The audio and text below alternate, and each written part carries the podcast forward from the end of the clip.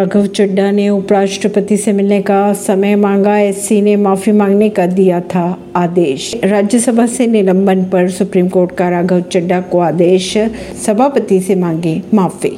Court ने कहा है कि सदन में कथित तौर पर व्यवधान फैलाने के आरोपों को लेकर आप राज्यसभा सभापति से माफ़ी मांग ले। कोर्ट ने ये भी कहा है कि सभापति माफ़ी पर सहानुभूति पूर्वक विचार करेंगे और आगे का रास्ता तलाशने का प्रयास भी किया जाएगा। बात करें अगर राघव चड्डा की तो राघव चड्डा को हंगामे के चलते राज्यसभा से निलंबित कर दिया गया था। परवीन सिंह नई दिल्ली से।